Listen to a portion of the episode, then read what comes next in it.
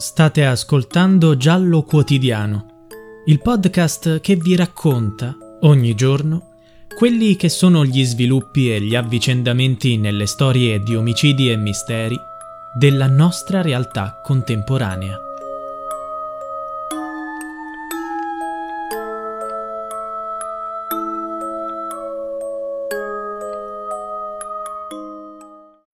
Non voglio parlare di indagini io voglio solo la verità. Sonita, l'altra mia figlia, ha un ritardo cognitivo, ma quello che vede e sente me lo dice sempre. E così è stato anche dopo la caduta di Asib, e mi ha sconvolto. Parliamo invece delle ferite sul viso di mio figlio, tutti intorno all'occhio, sugli zigomi. Asib aveva tutti gli ossicini, anche i più piccoli frantumati. Il chirurgo glieli ha dovuti ricostruire come se qualcuno gli avesse dato una sfilza di pugni in faccia. Aspetto fiduciosa l'esito delle indagini. Verrà fatta una perizia medico-legale. Fatima, 52 anni, madre di Asib Omerovic, 36 anni, vuole sapere cosa è successo a suo figlio, nato sordo e caduto dal balcone della sua camera da letto nel quartiere Prima Valle di Roma il 25 luglio. L'uomo è ancora ricoverato all'ospedale Gemelli le sue condizioni rimangono gravi. Si è risvegliato dal coma dopo 50 giorni e sembra aver riconosciuto la sua famiglia dallo sguardo. È stordito, spaventato e terrorizzato, ma potrebbe presto essere in grado di raccontare agli investigatori qualcosa di più su quanto gli è accaduto. La sorella di Asib, Sonita, anch'essa disabile, racconta che lei e il fratello erano a casa il 25 luglio quando dei poliziotti sono arrivati e lo hanno gettato dalla finestra. Tuttavia, nel loro rapporto di servizio, gli agenti di polizia hanno scritto che Asib si è lanciato.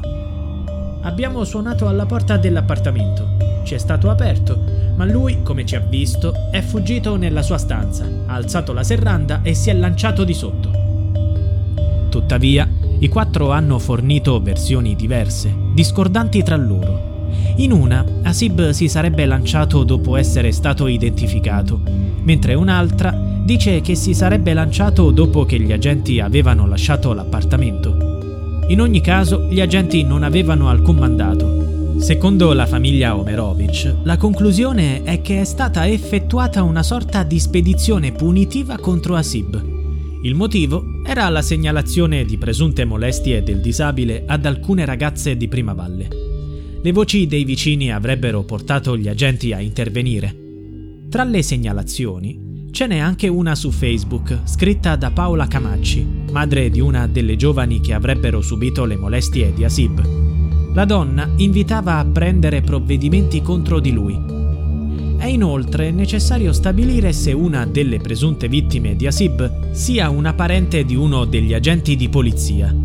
Su quest'ultimo caso sta indagando l'ufficio del pubblico ministero, che ha formulato le accuse di tentato omicidio e falsificazione nei confronti dell'agente di polizia.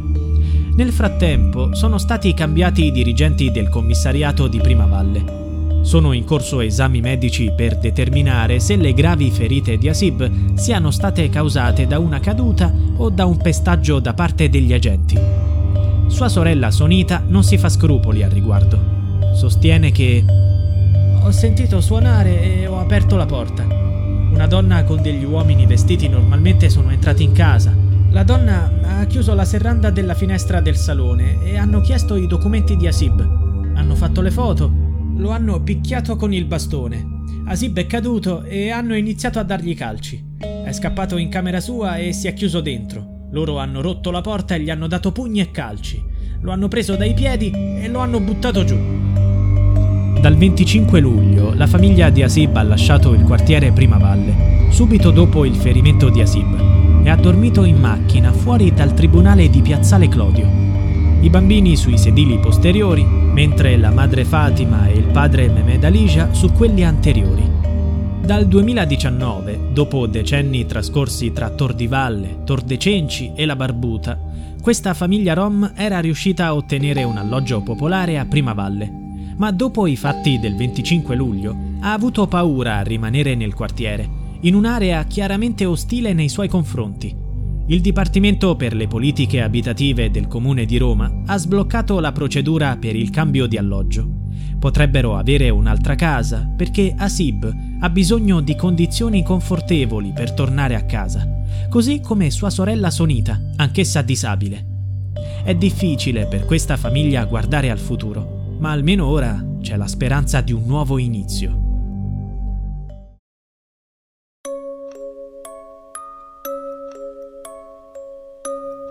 Giallo Quotidiano è a cura di Pierre Jacy.